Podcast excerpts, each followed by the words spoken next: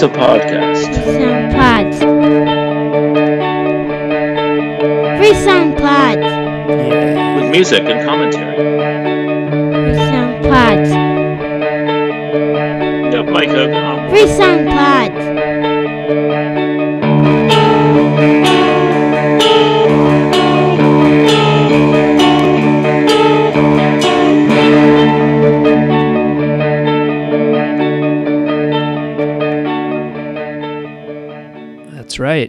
Episode 110, Three Songs Podcast, March 28th, 2020. Bob Nastanovich, Mike Hogan. How you doing, Bob? Yeah, great. Well, I mean, you know, great. Relatively. I mean, you know, what else, you know, hell, you know, I'm here. exactly. You're here. Yeah. I'm here. We're, we're our, in our own sequestered um, spaces, and uh, Yeah, are you going out much at all? You going out at all, like to buy stuff? Uh, so I went out today to get cash from the bank and sat in the line for the drive-through for one hour.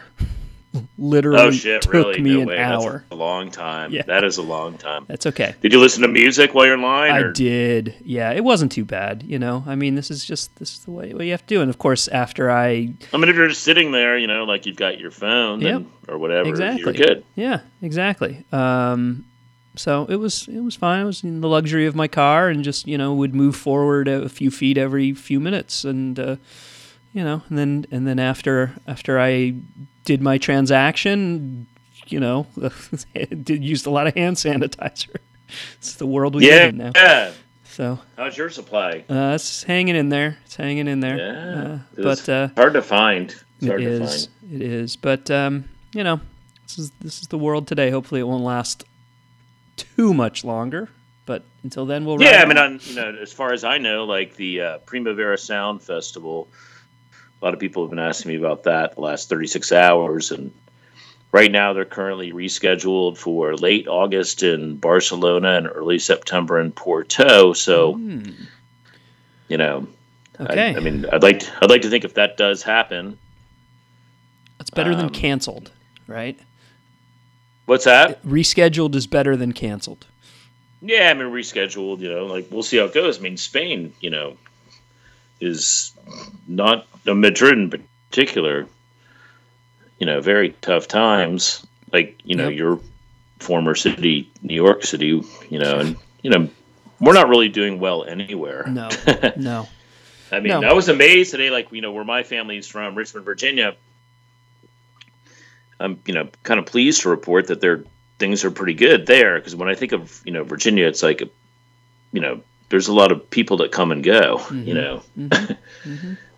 and I think like living in Iowa, like you know people are coming here and going, and we're close to Chicago, you know, and that kind of thing. But who knows? What, what's the what's the current state of Portland? Just like I, don't know. I mean, I don't know if it's it's not as bad here as it is in many places, but um, you know, I mean, I think everyone's taking it very seriously. The schools are closed until the end, at least until the end of April, and um, most quote unquote non-essential businesses are closed, and people are generally, I think, staying in. So hopefully. Uh, it's what needs to happen, and and um, you know by summer things will start getting back to normal, and you know maybe we'll, in, a while maybe your shows will happen, and if they know, don't, they don't. They do, they do. You know, Right. that's the way I feel about it. Yep. Like you just know, take it one day at point, a I'm, time. like, kind of more concerned about people like my sister-in-law Hunter, who's a nurse in Dallas, and like you know, they're dealing with incredible things, and uh, bless them. You know, I mean, you know, going to work must be very difficult. Yep, yep. Well, let's play some music. Um, Yeah, you know, that's all we can. What we do on this. that's We- all. That's all we can do. From I'll start it off. I'll throw us back into the late 70s, New York City. Certainly a different time, different place. Um, and this was a band who released, you know, they're, they're kind of a legendary band uh, in that they spawned uh, careers of, of a couple pretty well known um, musicians, but um, they only released one record in their career, a, a single seven inch, uh, two songs. This is one of the songs from that seven inch. I'm talking about the Theoretical Girls, uh, New York no wave art punk band. Um, this is from 1978. Of course, Glenn Branca was in the band. Later went on to be um, pretty well known in himself. And then Wharton Tiers, um, I believe, was the drummer. He was a um, he's a pretty well known music producer. So, uh, Oh, big time. but um, not too many people. incredible records. Wharton Tiers. for sure, God. for sure. Not too many people know Theoretical Girls. Um, if they do, they know of the story. Uh, they don't necessarily know the music, but this is a fun one. It's called uh, U.S. Millie. Don't you think that like um, no wave is probably one of the best name genres in the history of rock? I think like in a lot of ways, like people, it'd be cool to be classified as no wave. Yeah, for sure, I mean, for sure. Well, and of course that was a reaction to the new wave, you know, which was, I think, it was short lived, and it was just like it was always viewed as like you know that famous word avant garde. Mm-hmm. It's kind of like the way they use artisanal mm-hmm. on food, right. Art and like punk. uh, you know. It's all about dissonance. So let's hear mm-hmm. theoretical girls. yeah, U.S. Millie.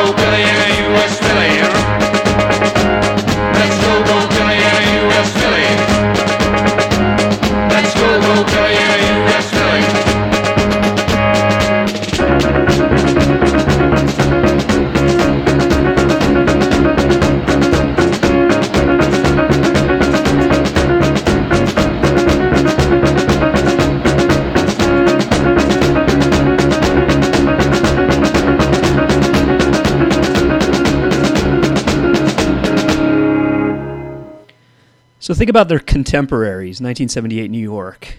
That sounds like very little like anything else at the time. Sort of, Yeah, well, theoretical girls were, I think, the product of like you know those people. You know they they were theatrical and they were had a place in Soho, right? I mean, like yeah, like you know, a loft. You know, they had a loft space in Soho, which is an amazing concept if you think about today. right, right. Um, that like you know, um, art punks and theater punks could like move into places, and they're like you know, it's the late '70s in New York. Maybe like starting a band is the way to go. Sure. I yeah, I mean, in, but like, I can't like that. Just sort of sounds like no other song that I can think of. It's this kind of military drum beat, like marching. I love that. I love yeah, that. yeah, and then this this piano and this kind of Dada lyrics and just weird staccato. Like it is um, just a very odd, interesting song. You know that that like is both sort of annoying but kind of catchy at the same time. No, I don't it's I don't find it annoying at all. I find it like you know very digestible. yeah, yeah. Um, but yeah, they're they're they're an interesting band. They, they just released that one seven inch, but there was a And they, I think they compilation. played you know only a handful of shows ever. yeah, yeah. But it was a springboard. It was You know. absolutely a springboard. There's there's a, compilation CD of of a number of live tracks and other unreleased material that came out um, almost 20 years ago now. That probably is not that hard to track down if anyone's interested. But um, interesting band for sure. Yeah, I'll switch gears. Okay. I'll take us to uh, Dallas, where my, my buddy Hunter lives, and like uh, as I mentioned before, you know she's working her ass off and uh, doing her nursing. And this is a band, Lithium Xmas, Lithium Christmas, Lithium Xmas. We called them Lithium Xmas. I bought their single in 1990, and it's just a, I think it was like a limited edition of 400. I'm really happy I have it. Uh, Charlie's Golden Ticket is an amazing song, and then they just about everything. They were only around from 90 to 95. When I bought it in 90, I was like, wow, this is going to be like, like, you know, really kind of huge, like in the power psych genre. Like, this is like, you know, we're dealing with like sub pop grunge at the time, and like, you know, they're coming from left field. I think they actually had a record on Sympathy for the Record Industry, Okay. Yeah. Yeah. which was like a label that I thought it always made a lot of really great stuff. And pretty much, you know, at the time would buy every seven inch that came out on the label. And um, Dallas to me was a bit of a mystery. Like um, the only reason I knew Dallas at all at that point is that is because David Berman had lived there, Mm. and uh, so his opinion of Dallas was my opinion of Dallas. You know, plus. Um, that famous movie. Did you ever see the documentary, The Thin Blue Line? Sure. Yeah. So like I thought of like, you know, Dallas through like David's definition of Dallas. It was always a mystery place to me. And then going there and playing, you know, the trees and and playing, you know, probably four or five times there, like it never really deep Ellum, like it never really I've never really gotten a grip on it, you know. Mm-hmm. And but like to me, like this band, although they kind of turned out to be mostly like a celebration of like you know, covering great psychedelic songs. Essentially, they were basically their their main guy, who was amazing. It's a guy named Mark Ridlen. Um, but they basically like I guess they were just interested in, in having a like ripping over the top psychedelic live set. And this is a cover that they they put on just about every record. They're on labels like Rockadelic, Direct Hit, Sympathy for the Music Industry. I think probably records they started themselves, just a few seven inches and a few EPs towards the end. And, and they always um, covered a song called Ballad of the Hip Death Goddess. And it's a song that's written by a guy I'm largely unfamiliar with, who was kind of a psychedelic, psychedelic legend from Boston in the late 60s and early 70s named Ian Bruce Douglas. So it's a cover of this guy who's like one of the kings of like Boston's like psychedelic. It's funny when like bands. I always think it's pretty cool when like bands like do tributes to other obscure bands and like nail them and like bring them to the fore. So mm-hmm. here's a band mm-hmm. that's doing a song that's like 20 years old, and to me it was just like, along with Charlie's Golden Ticket and just about everything they've done. You know, they've covered George Harrison and they've covered Captain Beefheart, stuff like that.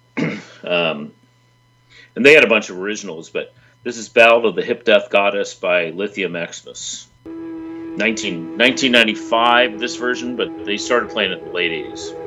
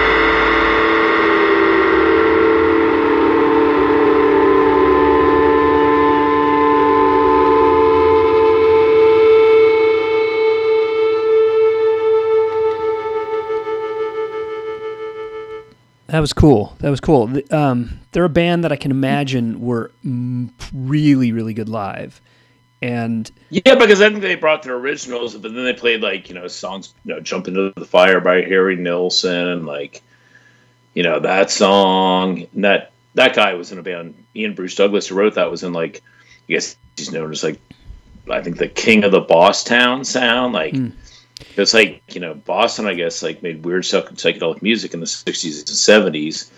And they'd cover like they covered it a great cover of Venus and Furs. It's all on um, Lost Records, which is like a Dallas label that was completely dedicated to far out psychedelic rock. Message to Charlie is my favorite original, and um, they covered George Harrison, My Sweet Lord. Like, I mean, just like I think it was just like a celebration of of like you know a brilliant genre. Yeah. Well, and I I kind of feel like that song, and I'm not that familiar with them. I think I remember listening to them or hearing a single of theirs like back in the '90s. Um, in I think I, I think now what I kind of thought then, which was they suffer a little bit from poor production. Like that song felt really heavy, but like the guitar was kind of buried in the mix, and the vocals were like way above the rest of the music. And I feel like now, like if they if if they had a good producer and they recorded that, that would be just like a really heavy song, like a almost Or like mo- even if like back then, if Wharton Tiers had done right, it. right, right. Right. If they had the right producer like you know. to tie it, yeah, to tie it back Yeah. to the theoretical Yeah. girls, they had the I mean, right Spot- producer. Spot, Spot was floating around. We always think of Spot as a genius. Sure, sure. Yeah. I Um, mean, or e- Ethan Great spot. James, even you know, just like let them bring their sound to it and not bury things. And the vocals, though nice, were almost way too high, and like this ethereal vocal over this like heavy music, like it it almost.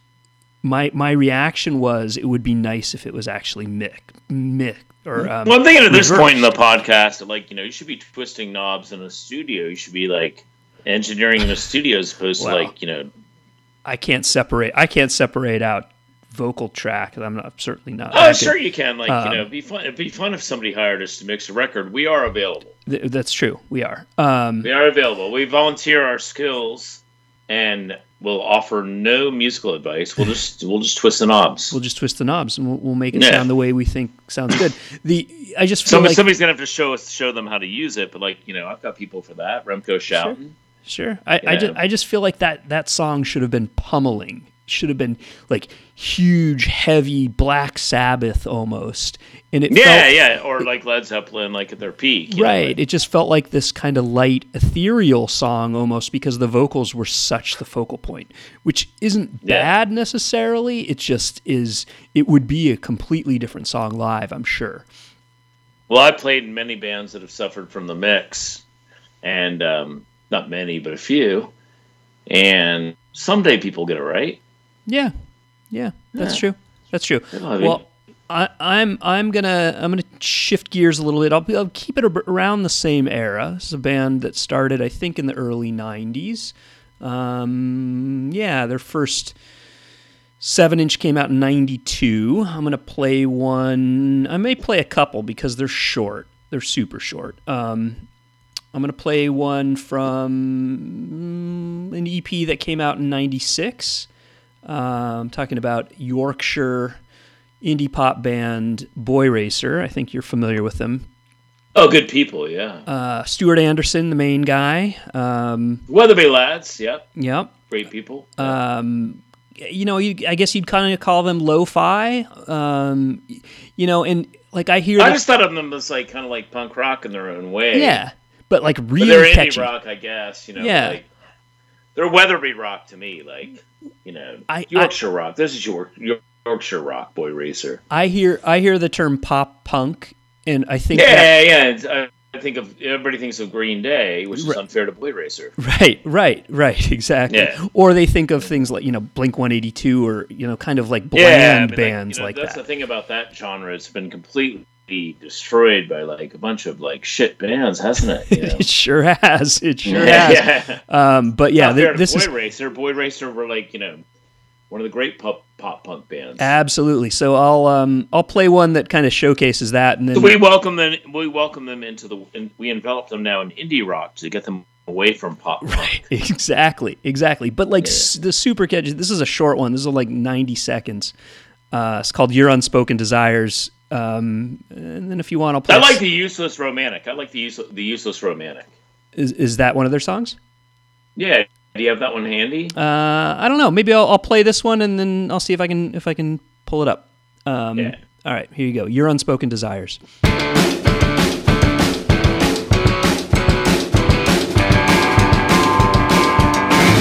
Now you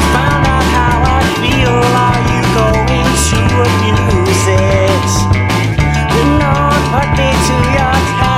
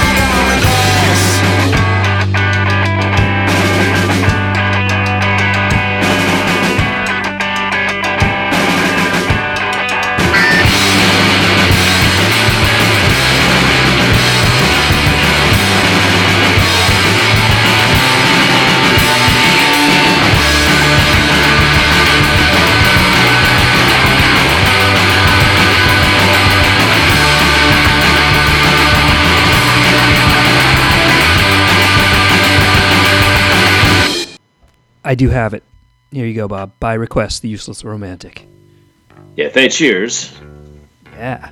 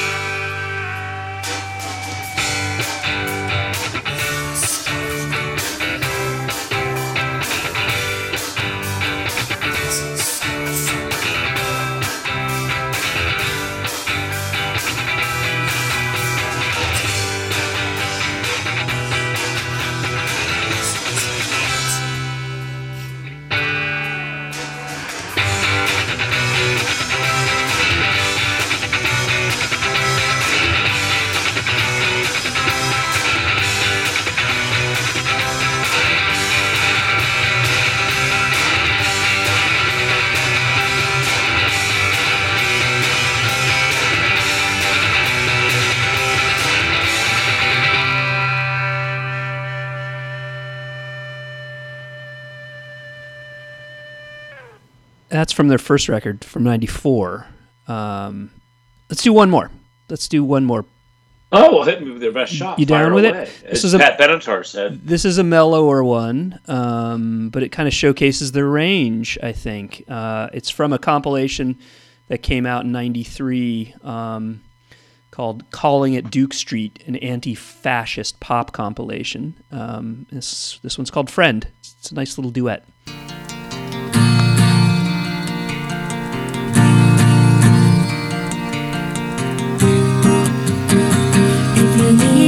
friend. You know where I'll be. You know where to find me. Do all I can. The situations that suck. I don't know how to react to.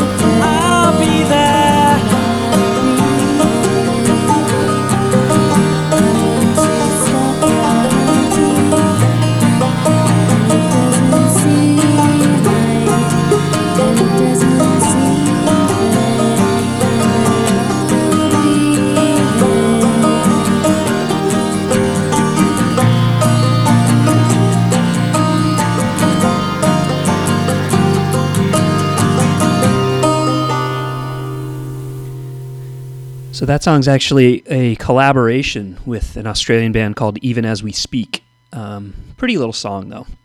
They were a Sarah Cool, Records yeah. band. Yeah. Yeah, Boy Racer, man. Zero Hour Records. Uh, and that's uh, Stuart, Jen, Maddie, and Richard. yeah, and Slumberland Records. Um, oh, yeah. They uh, they put they put some stuff out on Sarah, which is a you know great indie pop label. Great label, Um, yeah. Yeah, and, and they're still going. I think he moved to um, Arizona, and I think they're still they're still doing stuff, or at least they were up until about ten years ago. So check them No, out. they're probably still going now, I would- hopefully. I would imagine. I would hope. But yeah, Anyways, I'll take us to 2019. I'll take us to current artists. I really enjoyed Boy Racer. yeah, Love that band. yeah. Uh, it took us And I- 110 shows to play them, but I'm glad we did. And I know you like um, people that push the envelope. Of course.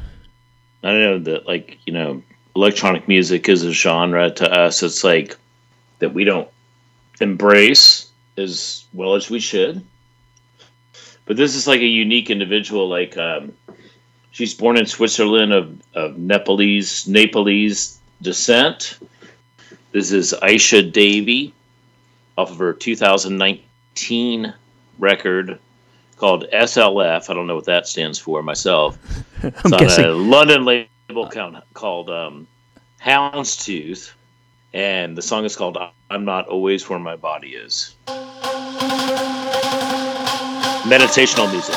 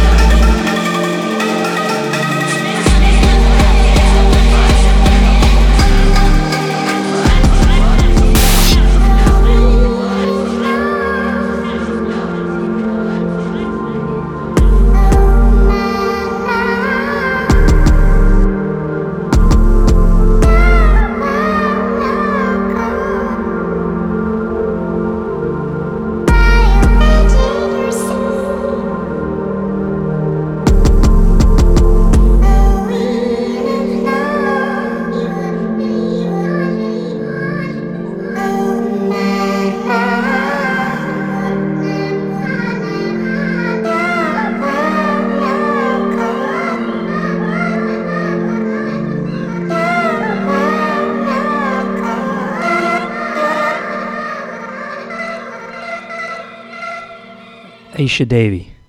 SLF is the name of the album. It's it's it's probably not short for Stiff Little Fingers. No, definitely not. I'm afraid not. We played them on the show. I don't She also she also plays under the moniker of uh, Kate Wax, Interesting. and Um, she started her own label, um, Danse Noire, and she's you know Swiss born.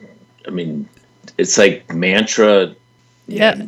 They it's like meditational, but like I can't meditate to that. Like, no, it's it's a little frantic for that, I would imagine, but it, it's kind of Yeah. cool. It's sort of different. I, I almost don't even know how to describe it. It- Like at first, it felt a little meditational, but then it went kind of dancey and almost weird, kind of avant garde. Um, Yeah, no, So- I dig her. She's down. She's down. that's cool. Like, yeah. Cheers. I enjoyed that. Yeah, appreciate that. Um, and and no, I don't believe we have played Stiff Little Fingers, although they're a Are band. you a fan of Stiff Little Fingers? I love their first album. Inflammable Material is one of my favorite punk albums ever. Um, really? Well, you need to you need to play them on, a, on maybe you'll play it on the next show. Maybe, maybe I will. Um, a- and then yeah, and then which from might happen like in forty five minutes. that's true. That's true. Um, so we we should uh, we should get get quick to wrapping it up because we might do another one here in a few. no, like tell. Yeah. All right. Well, I'm going to shift gears a little bit. I'm going to I'll take us back to the 90s, and I'll take us uh, across the Atlantic to Amherst, Massachusetts, yeah, the Western Mass. Western Mass. You know, kind of the Home of Payne Pinkerton. the area of in the time of Sebadoh and Dinosaur Jr. and whatnot. Oh, it's yeah, Um, brilliant, brilliant, brilliant bands from there. for sure. And this is this is another one doesn't maybe get as much attention, um, but they're good band. Supreme Dicks. I'm talking about. It's a bad band name. it is kind of a bad band name. Released a couple records on Homestead I mean, come on. in the 90s. Yeah, yeah. And they're a band that uh, maybe if they had a different band name and if they continued on for a while. College, like no, but they were legendary. But like at the same time, like it's it was just, like hard to be like I love Supreme Dicks. So, like because like at the time, like Right. throughout the course of our lives, we're trying not to be Supreme Dicks. Right. And are you writing, you know, if you're in high school and you're writing on your peachy folder the bands that you love, would you write in big, big block letters Supreme Dicks? Um, Yeah, right, right above that or below it, Scrotum Poles. I mean, you know. It's great. You love bringing up the Diver. pulls. Dick- Yeah. Well, let's uh, let's play a little Supreme Dicks. Um, Oh, they're a great band. from from their first LP called The Unexamined Life. This one's called Jack o' Lantern. Um, here you go. Yeah, Jack O' Lantern by Supreme Dicks. That's right. Yeah.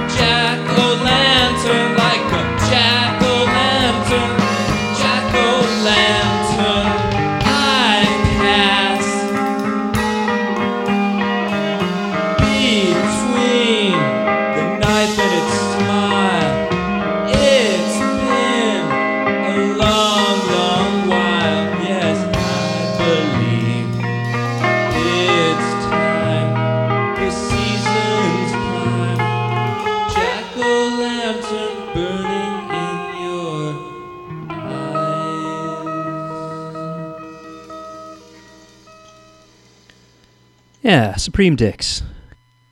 Yeah, Jon Shere. Yeah, I don't know any of the members. Were they? Um, you know, they kind Oh of yeah, stopped. and John and Danny Oxenberg. Yeah. Okay.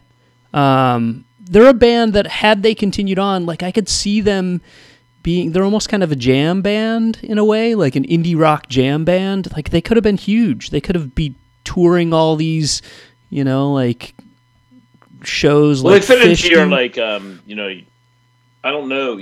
It's it's when you're talking like mid '80s, Supreme Dicks.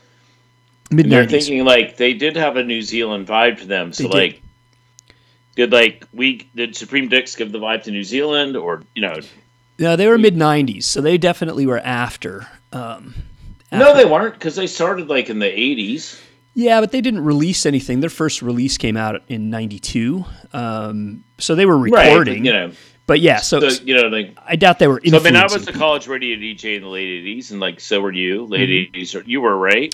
Uh, well, I started in '89, so I guess. Yeah, so same kind of thing. So like, it's our era, Supreme Dick. So Right. like, for sure. it's when we were like, just like, not a day went by when we weren't thinking about what's cool. So like, you know, like going back to like, you know, Right. you know, Lithium Xmas, like this is amazing. You know, like Supreme Dick, same kind of thing. This is amazing. And then we had like, you know, you're talking about their scene, Western Mass. We had Dinosaur, Sebadoh, Sentridoh. You put out a little brother. Yeah, And like, I just think you know, perhaps you know, I mean, I don't know them too well personally, like handshakes, like good to meet you, mate, sort of things. Mhm. And who knows, like. There was like this weird obsession in their album titles with with Dick, Working Man's Dick. This is Right. not a Dick. You know, the unexamined life, well, the yeah. emotional plague. Like, I, I think I think it was a little bit of a i don't think of them as that Dicky. career sabotage. No, not at all. Yeah, like I don't Yeah, know, well, I would like. I don't know. like Yeah. self-limiting. Like they were, they were. It's very interesting, like career sabotage. Like, why would you sabotage your career and your brilliant music? Yeah, I mean, there are some people that are incredibly uh, ambitious and almost to a fault, like want to get their music out, and then there are others that are kind of almost doing it for themselves and want to be sort of uh, you know like away from everyone else and they don't really want the attention. I always felt like the supreme, supreme dicks were sort of a ladder type band and probably would never have released anything if people hadn't come to them and said i really want to put your records out. Like they they don't get the sense they were you know we got to record this demo and we got to send it out to 50 labels or 100 labels and see who comes comes to you know knocking at our door they just kind of did their own thing and maybe never would have And did it very well. and did it very well. and did it very well and maybe never would have released a record if if you know external friends and fans and whatnot weren't asking for it You know what I No, mean? it's a beautiful thing in a lot of ways to just like want to be yourselves and like play for your scene. right. We see it. We see it all the time in Des Moines. Like you know, bands that like you know don't care about the business, so just play punk rock. So that's kind of like you know, Scream Dicks, like are, you know, in a lot of ways, like despite their sound, like that is punk rock. It is. It is. Yeah. Um, but good band. Um, I mean, I could Oh, play great another, band. but we've we've we've already diver- you know we we've gone on a few digressions anyway, and and you're going to end it with with someone that I really Oh, like. legend! I'll go. I'll go. Let's get legendary. Legend. We head to the next show. Legend. Or Tonight's tonight's doubleheader. Yeah. And All right, let's do yeah, it. let's go. Well, what are you doing? Uh, nothing. I'm here. Yeah, you, you, I guarantee you've got like ten more to play. You get, I one do. thing about you is you've you know, I'll tell you what. You're like a baseball manager that's got like 15 relievers in the bullpen. yeah, That's right. and I'll That's you right. what. I don't even know know if we're gonna play baseball this year. Yeah. But like, I'll we'll finish off with a legend. Irma Thomas, the Soul Queen of New Orleans. yeah. yeah, sure. one of the greatest legendary artist we've never played on the show. Still active. Yep. I'd like to say, nearing 80 years old. And uh, God bless New Orleans. They're in the midst of of the hell boil. You know, Mm-hmm. Yeah. but I was like, you know, myself and my wife Whitney, we're about to head to New Orleans uh, for Louisiana Derby weekend, and we canceled that trip, thank God. Mm-hmm. And uh, I'm gonna play uh, off Irma Thomas, the Soul Queen of New Orleans, one of the best, one of the best uh, singers of all time. And this is off her uh, 1968 album. Take a look, baby, don't look down. You can double bubble that. And then, yeah. Oh yeah.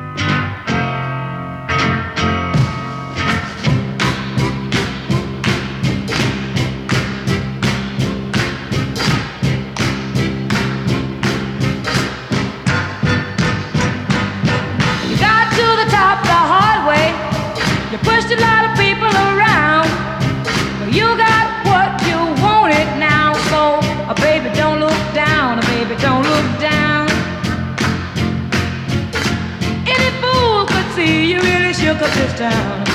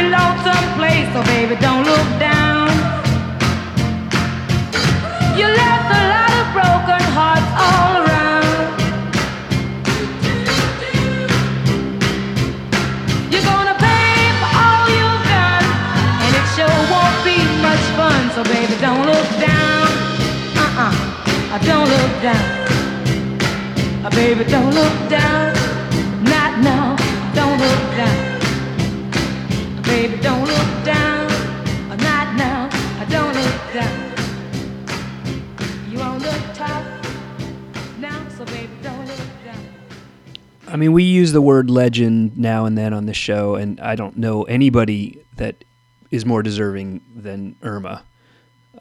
No, she's one of the best. And you know, of course, she's probably best known. She, she's frankly like I wish she were better known. Um, and I think most people who know of her know of her because she's the one that originally did "Time Is on My Side."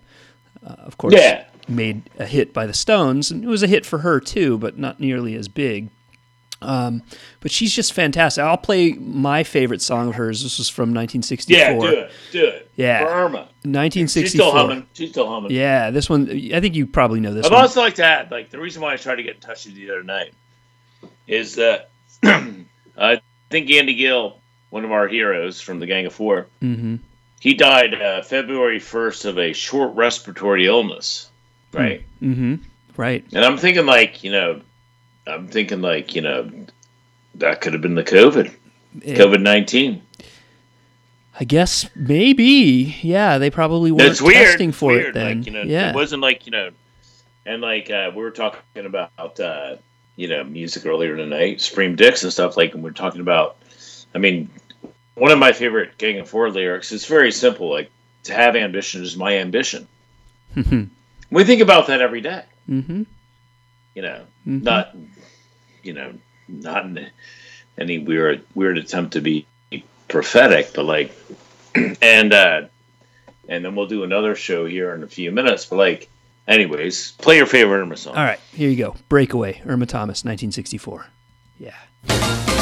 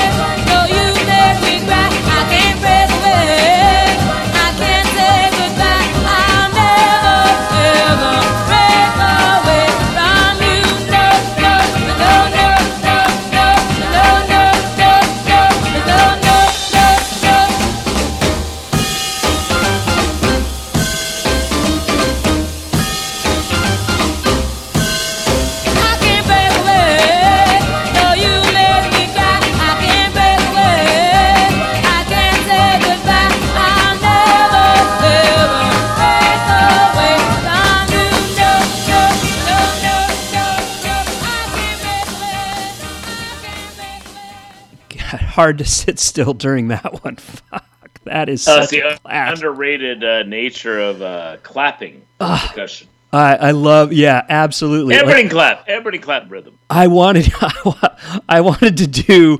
Maybe we should do a, a show of, of all songs with hand claps. Um, Yeah.